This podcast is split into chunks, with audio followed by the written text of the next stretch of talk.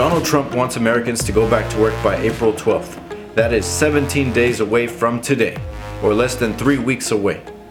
For a lot of Americans, that sounds like a lot of time. Time has slowed down for many U S citizens. So a lot of people are not at work. They're working from home. They're trapped at, they're not trapped, but they're quarantined in their house, except for going to the store or going to go get gasoline or whatever necessities that they need. And they have to go live through this for possibly another two weeks or three weeks. Optimistically speaking, I would love to see a cure happen for for, uh, for the coronavirus all across the world and to be spread. And when this cure happens, there's going to be mass celebration. People are probably going to party in the streets as if the Berlin Wall was torn down. I can already see it. When all this is over, people will be celebrating it as if as if they just won a war. It'll be interesting to watch. What about, so let's look at the scenarios. Say that Donald Trump wants this deadline, is his deadline is correct. We find a cure by that deadline, April twelfth.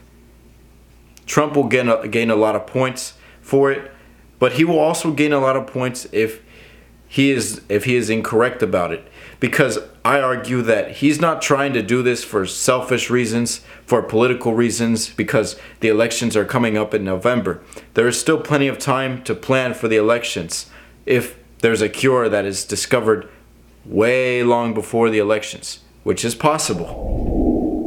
But when when there is he Donald Trump simply wants Americans to go back to work. He wants the economy to be back at functioning level as soon as possible. Why? Because it doesn't even matter who is president in November. If Trump is president or Joe Biden is president, they are going to have a very difficult economy to handle. No one wants to handle a difficult recovery reco- economy in the United States. No one. President F D R had that challenge to take after he was elected president throughout the Great Depression. Some moves that he made were popular, others were not historically. People are not going to stop buying toilet paper or water bottles anytime soon. Don't be hoping tomorrow that you can go to the store at eleven a.m. or three p.m. and expect to see some toilet paper or water bottles. You may have to go to a local store.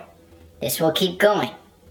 You may have to be in the great charge of at eight a.m. in the mornings. It's not fun. But it, this is the reality for many U S citizens. They don't want to deal with this.